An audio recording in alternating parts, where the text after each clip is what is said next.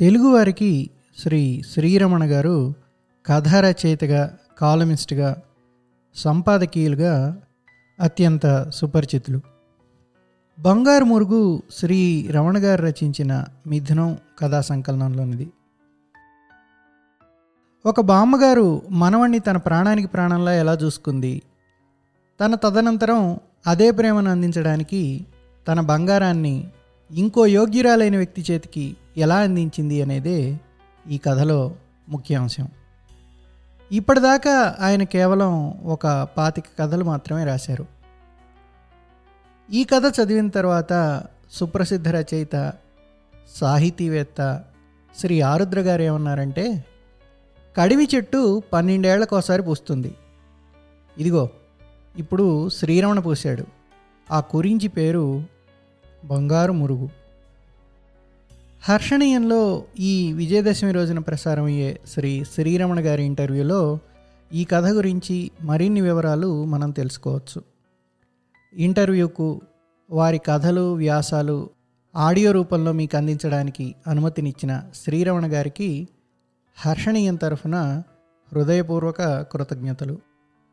ఈ పుస్తకం మీరు కొనడానికి కావలసిన వివరాలు ఇదే వెబ్ పేజీలో ఆఖరినివ్వబడ్డాయి. నాకు ఆరేళ్ళప్పుడు మా బామ్మకి అరవై ఏళ్ళు. మా అమ్మ నాన్న ఎప్పుడూ పూజలు పునస్కారాలు మళ్ళు దేవుళ్ళు గొడవల్లో ఉండేవారు. స్వాములార్లు పీఠాధిపతులు ఎత్తే పల్లకి దింపే పల్లకీలతో మా ఇల్లు మఠంలో ఉండేది. అమ్మ తడిచీర కట్టుకొని పీఠాన్ని సేవిస్తూ నీ దగ్గరికి వెళ్తే దూరం దూరం తాకూడదు అనేది. బామ్మకి ఈ గొడవలేం బట్టేవి కావు అమ్మ నాన్న చుట్టం పక్కం అన్నీ నాకు బామ్మే. మా బామ్మకి కాశీ రామేశ్వరం అన్నీ నేనే. ఓ కంచంలో తిని ఓ మంచంలో పడుకునేవాళ్ళం. పెద్దతనపు నస అత్తగారి సాధింపులు వేధింపులు బామ్మ దగ్గర లేవు. ఎవరైనా ఈ ముసలమ్మకి భయము భక్తి రెండూ లేవు. అంటే దయ కంటే పుణ్యం లేదు నిర్దయ కంటే పాపం లేదు. చెట్టుకి చెంబడి నీళ్ళు పోయడం పక్షికి గుప్పెడు గింజలు చల్లడం పశువుకి నాలుగు పరకలు వేయడం ఆకొన్నవాడికి పట్టెడు మెతుకులు పెట్టడం నాకు తెలిసింది ఇవే అనేది. బామ్మకి పుట్టింటి వాళ్ళు ఇచ్చిన భూమి నాలుగైదు ఎకరాలు ఇంకో ఊళ్ళో ఉండేది. మా ఊరికి పది కోసలు దూరం. ఏటా పంటల కాలంలో కౌలు చెల్లించడానికి రైతులు వచ్చేవాళ్ళు. వచ్చి రాగానే వాళ్ళని ఆప్యాయంగా బలకరించేది పుట్టిన ఊరు విశేషాలన్నీ గుక్కదిప్పుకోకుండా అడిగేది. వాళ్ళు బదులు చెప్పకుండానే మళ్ళీ ప్రశ్న ప్రశ్న మీద ప్రశ్న వర్షం కురిపించేది. రైతులేమో పంట తెగుళ్ళ గురించి అకాల వర్షాల గురించి సాకులు చెప్పి పావలో బేడో చేతిలో పెట్టి వెళ్ళాలనే ఆలోచనతో దిగులు మొహాలు తగిలించుకొచ్చేవాళ్ళు. ఆ మాట ఎత్తడానికి బామ్మ అవకాశం ఇస్తేనా? ఎండను పడిచ్చారు. కాళ్ళు గడుక్కోండర్రా అనేసి వడ్డన ఏర్పాట్లలో పడిపోయేది. విస్తరి వేసిన దగ్గర నుంచి పెరుగన్నంలోకి వచ్చేదాకా వాళ్ళతో ఊరి వాళ్ళ కబుర్లన్నీ వాగించేది. తీరా పెరుగన్నం చివరిలో ఎరా అబ్బి ఈ ఏడాది పంటలు ఎలా ఉన్నాయరా? అని అడిగేది. వాళ్ళకి పచ్చి వెలక్కాయ గొంతును పడ్డట్టు అయ్యేది. కమ్మటి భోజనం కొసరి కొసరి వడ్డిస్తే తిని పైగా తిన్న విస్తరి ముందు కూర్చుని పంటలు పోయాయని చెప్పడానికి నోరాడక పర్వాలేదమ్మా దేవుడి దయవల్ల అనేవాళ్ళు. ఇంకేం చేస్తారు? పాపం అణా పైసలతో శిస్తు అప్పగించి వెళ్ళేవాళ్ళు. వెళ్ళేటప్పుడు ఇదిగో బుల్లిపంతులు మీ అవ్వ గట్టిపిండమే అని ఎగతాళి చేసి వెళ్ళేవాళ్ళు. బడికి వెళ్ళనని మారాన్ చేసినప్పుడల్లా బామ్మ నాకు అండగా ఉండేది. పసివెధవ గ్రాహ్యం వస్తే వాడే వెళ్తాడు. అయినా ఒక్కగానొక్కడు బతకలేకపోతాడా అంటూ నన్ను చంకన వేసుకు బయటకు నడిచేది. మా ఇంటి పెరడు దాటగానే పెద్ద బాదం చెట్టు ఉండేది. అది మా స్థావరం. రోజులో మూడొంతులు అక్కడే మా కాలక్షేపం. బాదం చెట్టు పచ్చటి గొడుగు పాతేసినట్టు ఉండేది. రాలిన పండాకులు విస్తరిగొట్టుకుని బామ్మ భోజనం చేసేది. దాని చుట్టూ చిన్న మట్టి అరుగుండేది దీన్ని కాపరానికి వచ్చేటప్పుడు మా పుట్టింటి నుంచి తెచ్చా. అప్పుడు జానాబెత్తెడు ఉండేది. నువ్వు నమ్మవు. పిచ్చిముండకి మూడే ఆకులు బుల్లిబుల్లి ఉండేవి. రోజు ఒకసారైనా ఈ మాట నాకు చెప్పేది. నే కాపరానికి వచ్చి ఎన్నేళ్ళో ఈ పిచ్చి మొద్దుకి అన్నేళ్ళు అంటూ మానం చేత్తో దట్టేది ఆపేక్షగా. ఇప్పటికీ బామ్మ చెంబెడి నీళ్ళు దానికి పోస్తూనే ఉంటుంది. మానుకి రెండు తొర్రలుండేవి. పై తొర్రలో రెండు రామచిలుకలు కిలకిల్లాడుతూ కాపురం చేస్తుండేవి. ఇంకో తొర్రలో బామ్మ నా కోసం చిరుతిళ్ళు దాచేది. కొమ్మకి తాళ్ళ ఉయ్యాలుండేది. నీడన ఆవుదూడ కట్టేసి ఉండేది దానికి బామ్మ పచ్చిపరకలు వేస్తూ ఉండేది. కాకులు పడేసిన బాదంకాయలు వైనంగా కొట్టి నా చేత బాదం పప్పులు తినిపించేది. ఆ బాదం చెట్టు మా ఇద్దరికి తోడు నీడ. ఊరు లేచేసరికి వాకిలంతా తీర్చిదిద్ది ముగ్గులు పెట్టేది బామ్మ. రాత్రి నాకు జోలబాడుతూ రేపటి ముగ్గు మనసులో వేసుకునేది. ముగ్గులయ్యేదాకా నేను బామ్మ వీపు మీద బల్లిలా ఖర్చుకు పడుకుని కునుకు తీస్తూ ఉండేవాడిని అసలే నడువు వంగిపోయే పైగా ఆ మూట కూడా దేనికి? అని మా అమ్మ అంటే వాడు బరువేంటే? వాడు వీపుని లేకపోతే ముగ్గు పడదే తల్లి చూపాందే అమ్మ అనేది బామ్మ సమస్త దేవుళ్ళకి మేలుకొల్పులు పాడుతూ వాకిల్ నాలుగు దిక్కుల్ని ముగ్గుతో కలిపేది. అప్పుడు మా మండువా లోగిలి నిండుగా పమిట కప్పుకు నిలబడ్డ పెద్ద ముత్తైదువులా ఉండేది.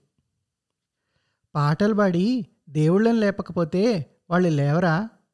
అని అడిగితే పిచ్చి సన్యాసి దేవుళ్ళు నిద్రవుతారా దేవుడు నిద్రవుతే ఇంకేమైనా ఉంది?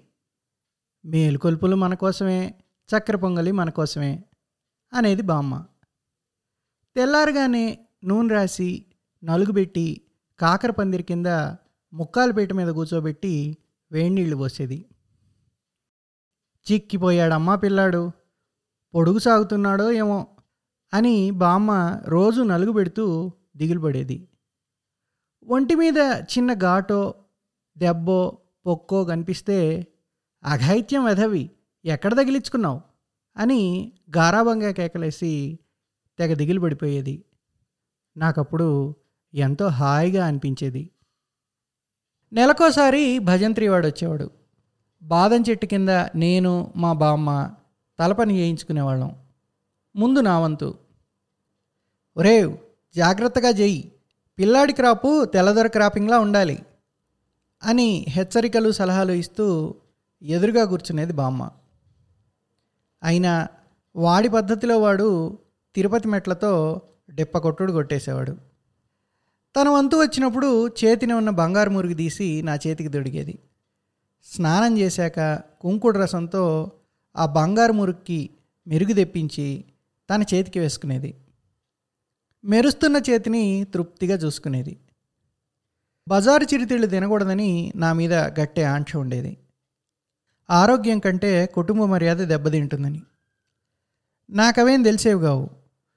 బెల్లపు జీళ్ళు పీచు మిఠాయి జంతికలు తేగలు కొనుక్కు తినాలని నాలికి పీకేది. బామ్మని అడిగితే ఓస్ అంతే కదా పద అనేసి కోరినవన్నీ కొనిపెట్టేది. మరికొన్ని బాదం చెట్టు భోషణంలో దాచిపెట్టేది. బామ్మ నా పాలిట వరాలిచ్చే దేవత. మనవడికి అడ్డమైన గడ్డి గొనిపెడుతోందని తెలిసి బామ్మకి డబ్బు దొరకకుండా ఇంట్లో కట్టడి చేశారు.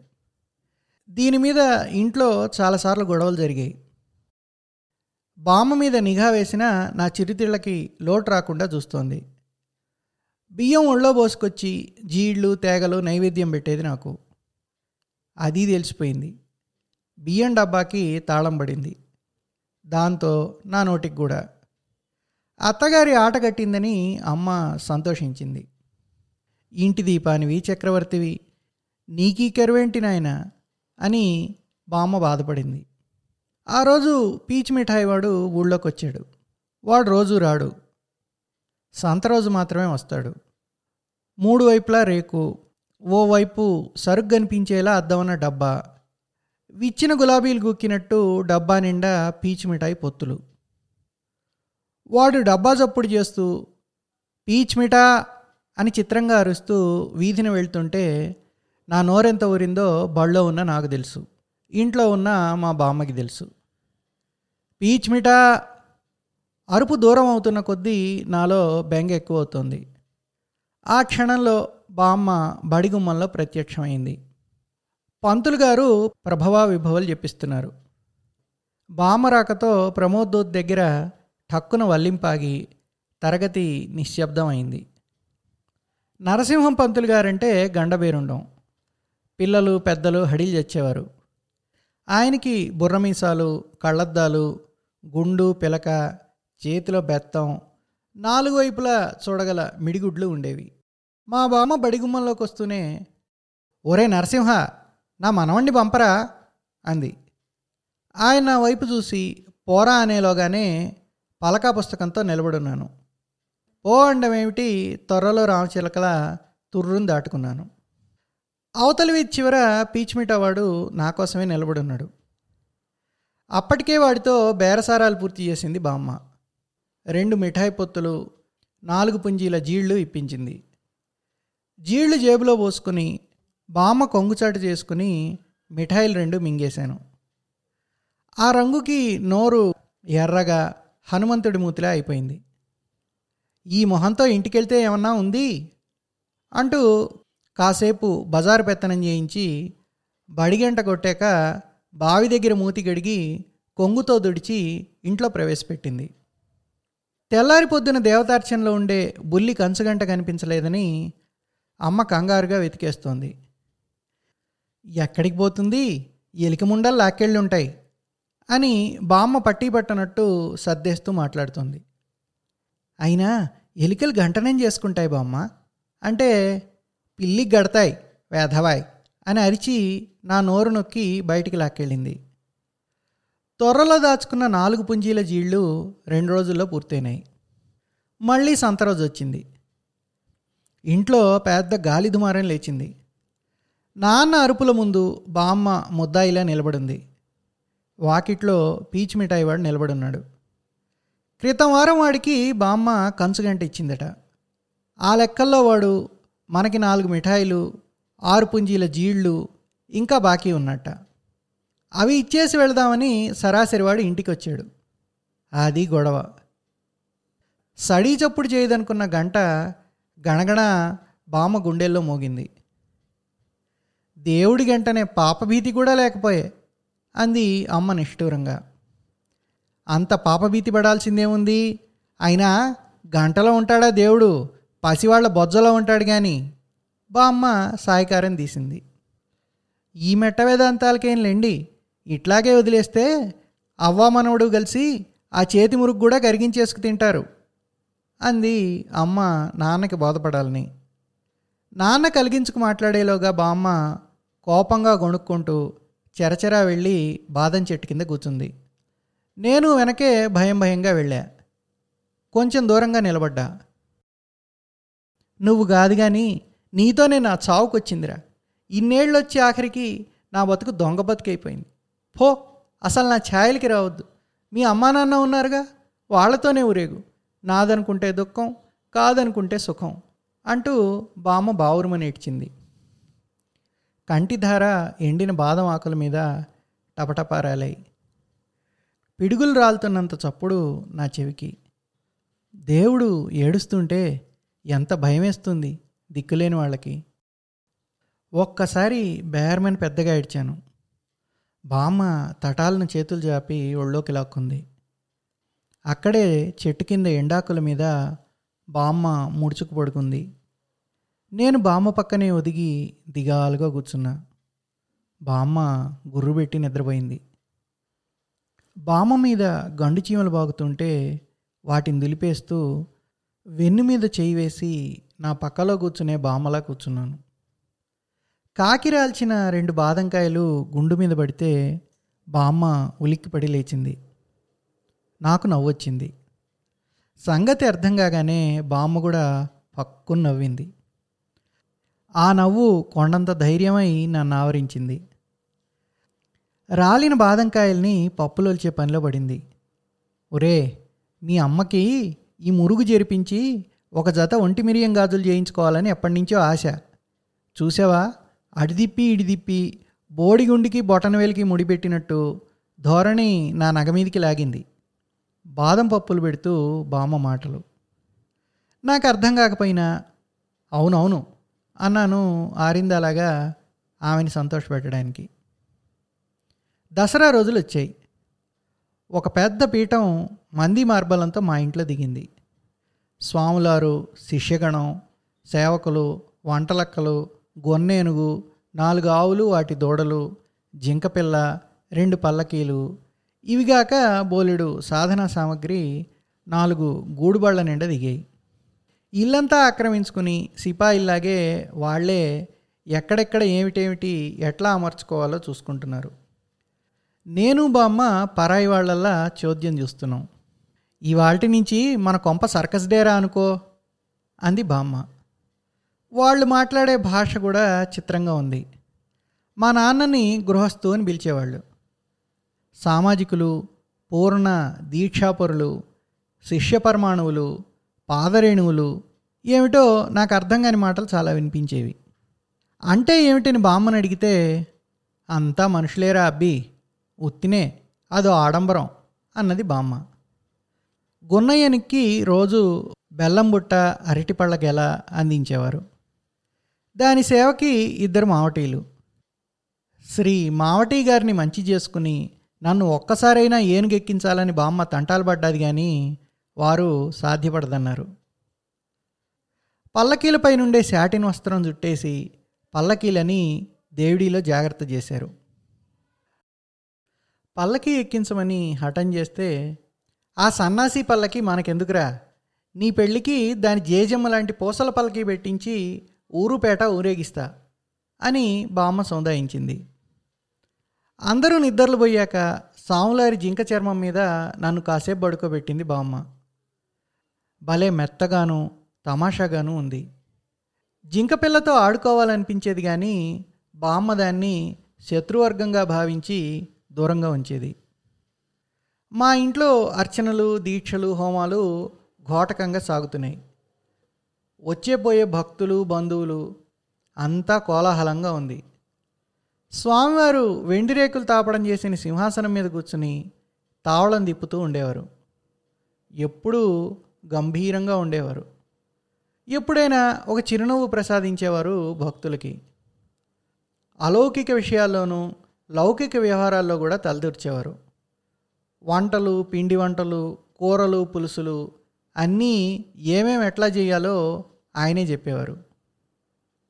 చెప్పడం అనకూడదుట ఆదేశించారనట పాదాలు ఇవ్వండి స్వామి అని ప్రాధాయపడేవాళ్ళు. వాళ్ళకి ప్రాప్తం ఉంటే పాదాలు ఇచ్చేవారు. లేని వాళ్ళు పాంకోళ్ళకి మొక్కి వెళ్ళిపోతుండేవారు. సాములారు భోజనం చేశాక అపచారం. భిక్ష స్వీకరించాక వెండి గొలుసుల ఉయ్యాల బల్ల మీద పట్టుబాలీసుల మీద వాలి అరమోడ్పు కన్నులతో భుక్తాయసం తీర్చుకునేవారు. వింజామరలు విసరడానికి మేమంటే మేమని వంతుల కోసం పోట్లాడుకునేవాళ్ళు భక్తులు. జార్జి చక్రవర్తిదే భోగం మళ్ళీ మీ స్వామివారిదే భోగం అనేది శిష్యుల దగ్గర మా బామ్మ. వాళ్ళు దానికి ఎంతో గర్వపడేవాళ్ళు. సాయంత్రం ఆయన వేదాంత విషయాలు బోధించేవారు. అర్థమైనా కాకపోయినా అంతా శ్రద్ధగా వినేవాళ్ళు. అయ్యవారికి శాలువలు అమ్మవారికి పట్టు వస్త్రాలు పళ్ళు రొక్కం కానుకలుగా సమర్పించుకునేవాళ్ళు. ఒకరోజు సిల్కు లాల్చి నాలుగు వేళ్ళకి ఉంగరాలు మెడలో పతకపు గొలుసుతో ఆర్భాటంగా గుర్రబండి దిగాడుకు భక్తుడు. వస్తూనే స్వామివారి పాదాల మీద వాలాడు. స్వామివారు వాత్సల్యంతో వందనం స్వీకరించారు.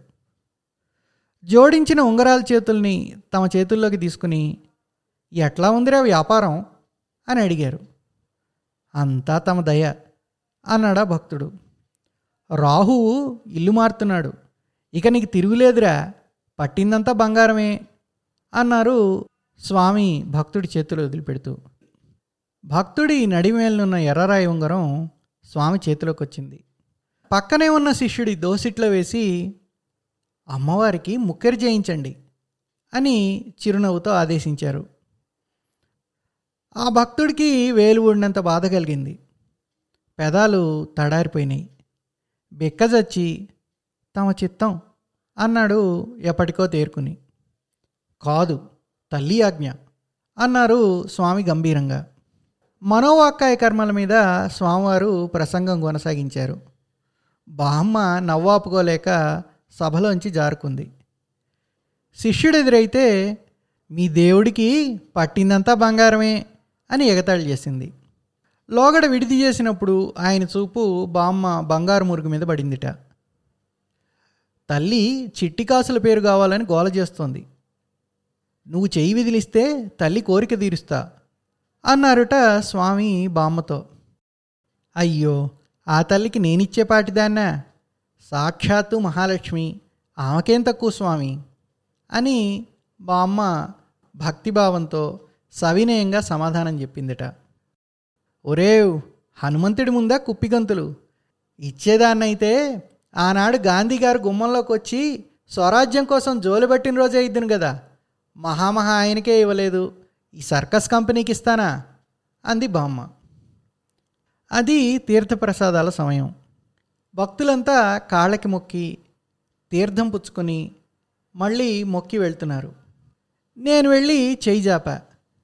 స్వాములారు హూగ్రంగా గుడ్లురిమి పోవతలకి అని గసిరారు.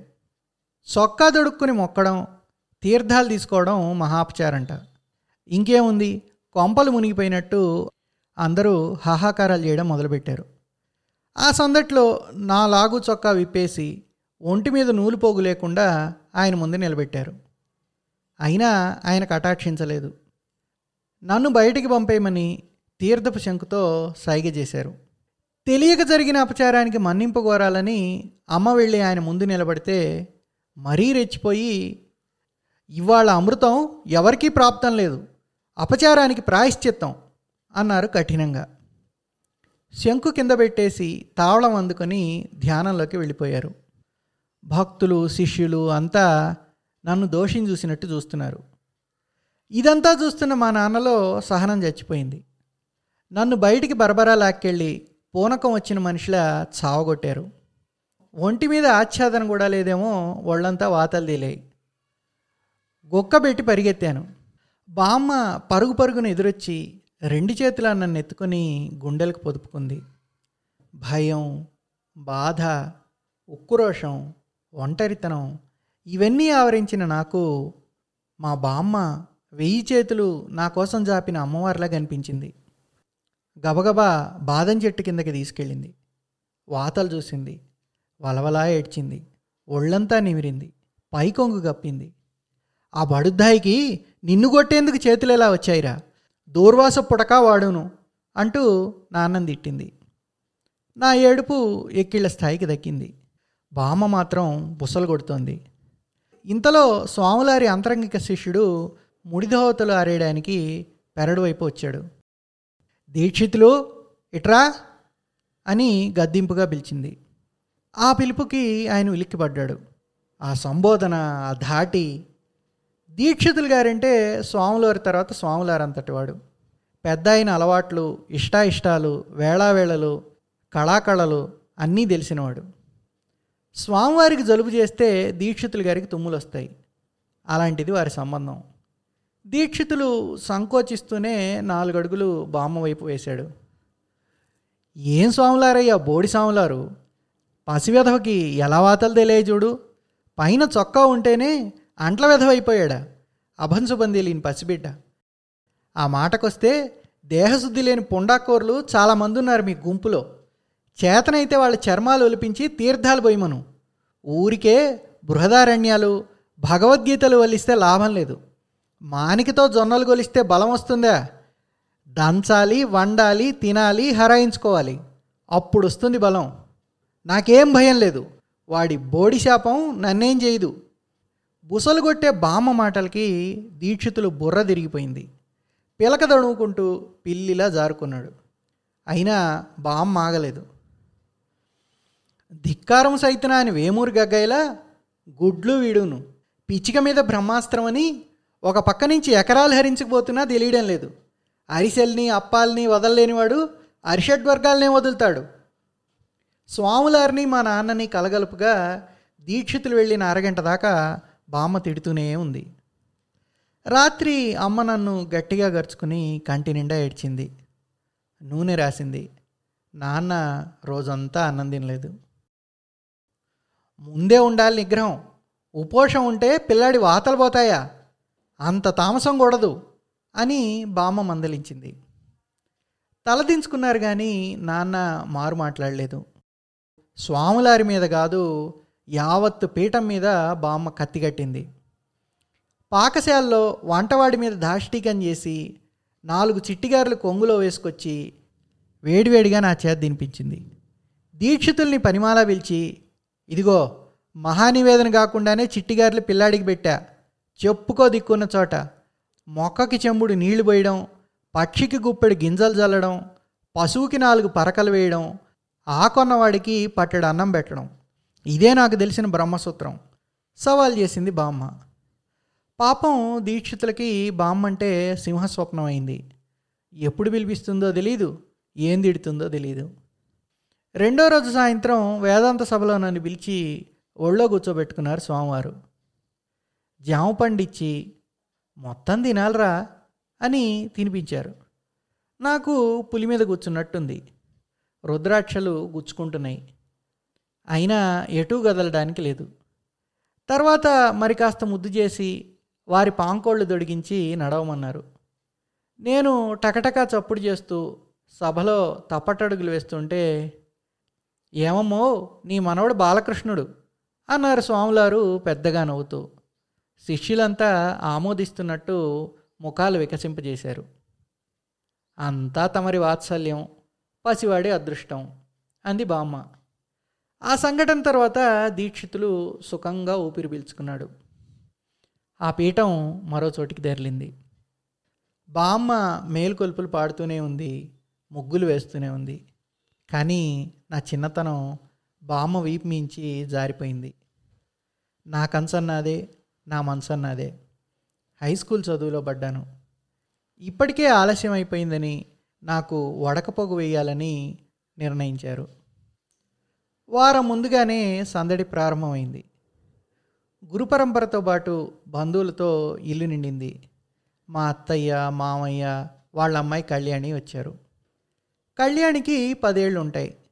ప్రతి ఇంట్లో లాగే మేనత్త కూతురు కాబట్టి నీ పెళ్ళం వచ్చింది రోయ్. అని పాత సరసం ఆడారు అందరూ అత్తయ్య వస్తూనే బామ్మని చూసి ఏమిటే అమ్మా అంతగా చిక్కిపోయావు? అని బాధ నటించింది. నేను చిక్కేదాన్ని కాదులేవే ఎవరికి నువ్వు బాధపడకు అంది వ్యంగ్యంగా బామ్మ. చూడు ఆ చేతులు పుల్లల్లాగా అయిపోయాయి. బావిలో చేద వేసినప్పుడు ఆ మురుగు జారి నూతిలో పడుతుందేమో చూసుకో. సలహాగా అత్తయ్య అంటే నువ్వు వెయ్యి చెప్పు లక్ష చెప్పు. చచ్చినా నా చేతి మురుగు నీకు ఇవ్వను. తెగేసినట్టు అన్నది బామ్మ. అత్తయ్య కస్సున లేచింది ఆ మాటకి. అంటే నీ ముష్టి మురుగు కోసం పడిచేస్తున్నానా ముష్టిది కాదది బంగారపుది. సువ్వి అంటే రోకలిపోవటం తెలుసులేవే అంది బామ్మ. ఒక్కగానొక్క ఆడపిల్లని కన్న కూతుర్ని దయాపేక్షలు లేవు. మీ పెట్టుపోతలకి మేము ఎప్పుడైనా ఏడ్చామా? అని గద్గద స్వరంతో అత్తయ్య విజృంభించింది. తల్లి కూతుళ్ళ వాదులాట విని అమ్మ లోపల లోపల ఆనందపడ్డది. మాట మాట మరీ బెరగకుండా నాన్న సర్దుబాటు చేశారు. నా చెవిలో నాన్న బ్రహ్మోపదేశం చేశారు.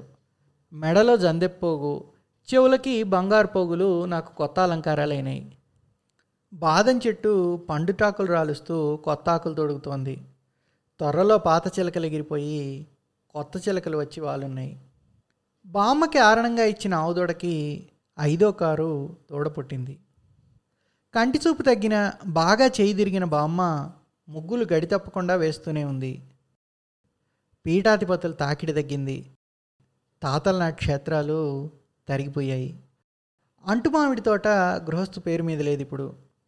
దేవుడికి గోడలు తప్ప పైపెంకులు లేవు. ఒంట్లో ఓపిక తగ్గిన బామ్మ మాట చురుకు తగ్గలేదు. మా ఉయ్యాల వెండి గొలుసుల్ని గొన్నేనికి మింగేసింది అని చాలా సరసంగా చెప్పి నవ్వేది. అమ్మకి అకాల వార్ధక్యం వచ్చింది. తడిచీరల శిక్ష తప్పింది. నాన్న నిర్లిప్తంగా ఉంటున్నారు. అప్పటి వైభవం లేదు. అట్లాగని దరిద్రం లేదు. నాకు తెలిసిన వైభవం బామ్మ బాదం చెట్టు అవి ఇప్పుడు ఉన్నాయి. నాదనుకుంటే దుఃఖం కాదనుకుంటే సుఖం. బామ్మ చెప్పిన బ్రహ్మసూత్రం నిజమే అనిపించింది. నా ఎఫ్ఏ పూర్తయింది. బందర్లో సర్కారు ఉద్యోగం వచ్చింది. అయినవి కానివి పెళ్ళి సంబంధాలు రావడం మొదలైంది. మేనత్త కూతురు కళ్యాణి ప్రస్తావన వచ్చింది. కానీ బామ్మ ససేమీరా వద్దంది. ఆ పిల్ల పేరు కళ్యాణి కానీ ఉత్త నత్తగవ్వ. దాని తల్లి గడుసుదయ్యం. దాంతో నువ్వు సుఖపడలేవు. పరాయి సంబంధమే చేసుకుందాం. అని బామ్మ స్పష్టంగా చెప్పింది. అత్తయ్య వాళ్ళు కూడా నా కాళ్ళు గడికి పిల్లనివ్వడానికి పుట్టింటి బంధం నిలిచిపోవాలని ఏమాత్రం ఆరాటపడలేదు. వాళ్ళకి ఒక్కతే పిల్ల. పైపెచ్చు కావలసినంత ఉన్నవాళ్ళు. మాకిప్పుడు ఈనాములు లేవు. నేను బారిస్టర్ని కాదు. చూసిన రెండు మూడు సంబంధాల్లో చిన్నప్పుడు చదువు చెప్పిన నరసింహం పంతులు గారి ద్వారా వచ్చిన సంబంధం నచ్చింది. బామ్మకి మరీ నచ్చింది. తాంబూలాల దాకా వచ్చాక నాలుగు కాసులు బంగారం దగ్గర తేడా వచ్చింది. అటు ఇటు నరసింహం గారు మాటలు నడిపారు కానీ చివరికి అది చినికి చినికి గాలివానైంది. పెద్దవాళ్ళ మధ్య సొమ్ము కంటే పంతాలు అడ్డొచ్చాయి. పిల్ల పొందిగ్గా ఉందిరా. పచ్చగా దొరసాన్లా ఉంది. కళ్ళు కజ్జికాయల్లో ఉన్నాయి. నాలుగు కాసుల బంగారం ఒక్క ముద్దుకి చెల్లు. అంటూ బామ్మ తెగ ఊరించడం మొదలుపెట్టింది. లోపల పంతం పెట్టుకుని పైకి మాత్రం వాడిష్టం అని నాలుగు చివరి మాట అంటున్నారు అమ్మా నాన్న.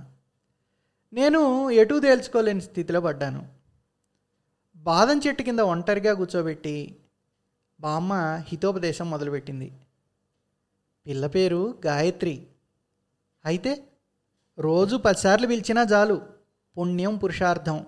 పది మందిలో పుట్టి పెరిగిన పిల్ల. అయితే ఒరే కోరనాసి దోటకూరకి ముగ్గులకి బోలెడు ఓర్పు ఓపిక కావాలా? పనితనము ఉండాలి.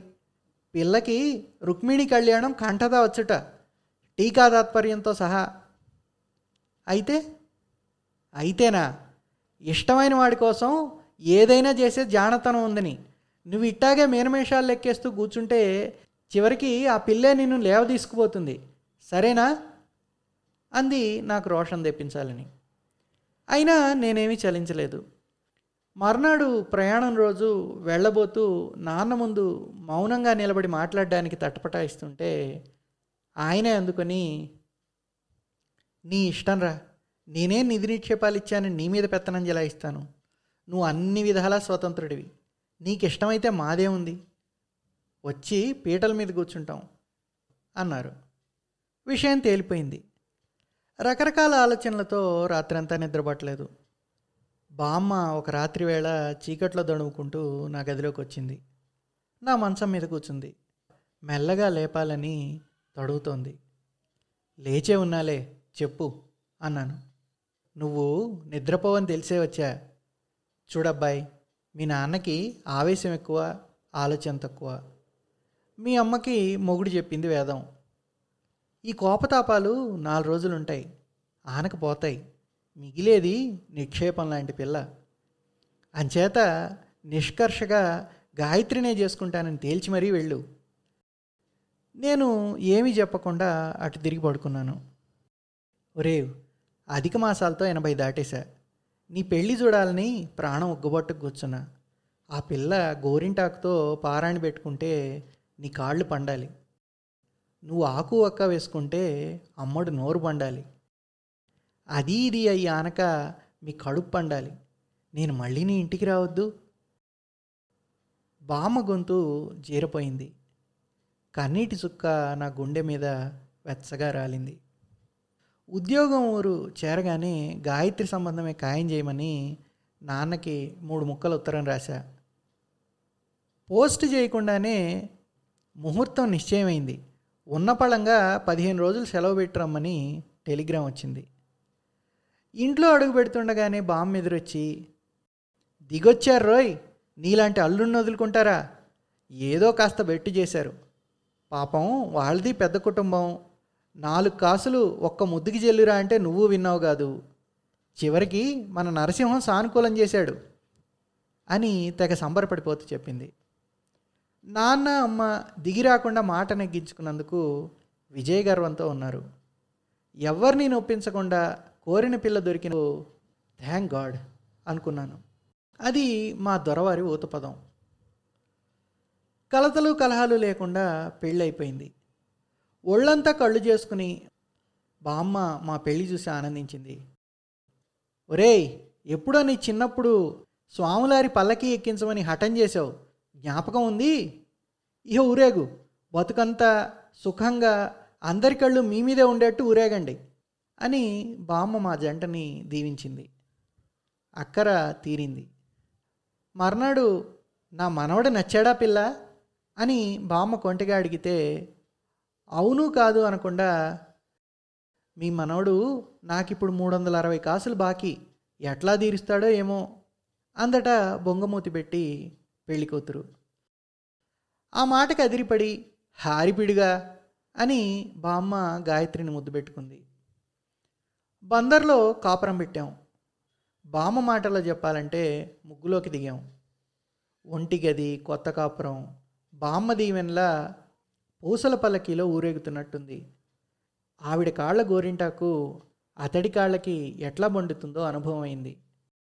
నేను తాంబూలన్న వెళ్తే గాయత్రి నోరు ఎందుకు ఎరుపెక్కుతుందో ఎరుకైంది. బామ్మని బందర్ వచ్చి నా దగ్గర ఉండమన్నాను. నా ఊరు నా నేల ఇక్కడే మట్టయిపోవాలరా. మీ అమ్మ దొడ్డ ఇల్లాలు నాకేం తక్కువ జరగదులే అంది దర్జాగా. బామ్మ చివరి క్షణాల్లో చూడ్డానికి వెళ్ళాం. మాట స్పష్టత లేదు. కొత్త కాపురం బాగుందా? అని అడిగింది. ఇద్దరం తలూపాం. కాపురం కత్తిపీట కొత్తల్లో కంటే కొంచెం పదును పడ్డాకే బాగుంటాయిరా అంది మాట పిగుల్చుకుని. మే నవ్వితే బామ్మ పెదవి గదిలింది. ముఖం వెలిగింది. మా ఇద్దరి చేతులు చేతిలోకి తీసుకుంది. ఒక మొక్కకి చెంబిడి నీళ్ళు గింజలు అన్నం పెట్టా. ఆ ఫలం నాకు దక్కింది. నా బతుకు హాయిగా వెళ్ళిపోయింది. నేను ఇప్పుడో కాసేపు. బామ్మ మాటలకి నాకు దుఃఖం పొరలుకొచ్చింది. నిన్ను వదిలి ఎక్కడికి పోతానురా వెర్రినాగన్నా అలా వెళ్ళి కాసేపు పెత్తనం చేసి మళ్ళీ నీ ఇంటికే వస్తాగా? అంటూ ధైర్యం చెప్పి బామ్మ వెళ్ళిపోయింది. భరించలేనంత శూన్యం నాలో నిండుకుంది. అమ్మా నాన్న చుట్టం పక్కం దయాదేవుడు అన్నీ అంతా అందరూ ఒక్కసారి వదిలి వెళ్ళిపోయినట్టయింది. వెళ్ళి పిచ్చిగా బాదం చెట్టు చుట్టూ తిరిగాను. డెబ్బై ఏళ్ళ పిచ్చి ముద్దుకి పాము పోయిందని తెలియదు. రేపటి నుంచి చెంబెడు నీళ్ళు ఎవరు పోస్తారు? పైతొరలో కిలకిల్లాడే చిలకలకి తెలియదు బామ్మ పోయిందని. రేపటి నుంచి గుప్పెడు గింజలు ఎవరు చల్లుతారు చిన్నప్పుడు మేము చిరుతిళ్ళు దాచుకున్న త్వరలో చేయి పెట్టి వెతికాను. దాని నిండా బాదంకాయలు దాచి ఉన్నాయి. రేపటి నుంచి రాలిన బాదంకాయలు ఎవరేడతారు బాదం చెట్టుని చుట్టుకున్న బామ్మ జ్ఞాపకాలు ఎన్నేళ్ళైనా మర్చిపోలేను. ఆ చెట్టు నీడలో నా చిన్నతనం చెక్కు చెదరకుండా ఉంది. కర్మకాండ ముగిసింది. బామ్మ ఆరోపరాణంగా చూసుకున్న బంగారు మురుగు తూకానికి పెడితే అది గిల్టు నగాని తేలింది. అమ్మ నాన్న అత్తయ్య అంతా మొహమొహాలు చూసుకున్నారు. మనవడికి మంచి పెళ్ళాన్ని రావాలని బంగారు మురుగు గరిగించిందని వాళ్ళకి తెలియదు పెళ్ళి పెద్దగా కథ నడిపిన నరసింహం పంతులు గారు చెప్పేదాకా నాకు తెలీదు. బామ్మ మా ఇంటికే వస్తుంది. అన్నమాట ప్రకారం ఆవిడ బంగారు మురుగు ఆవిడికే. గాయత్రి సాక్షిగా.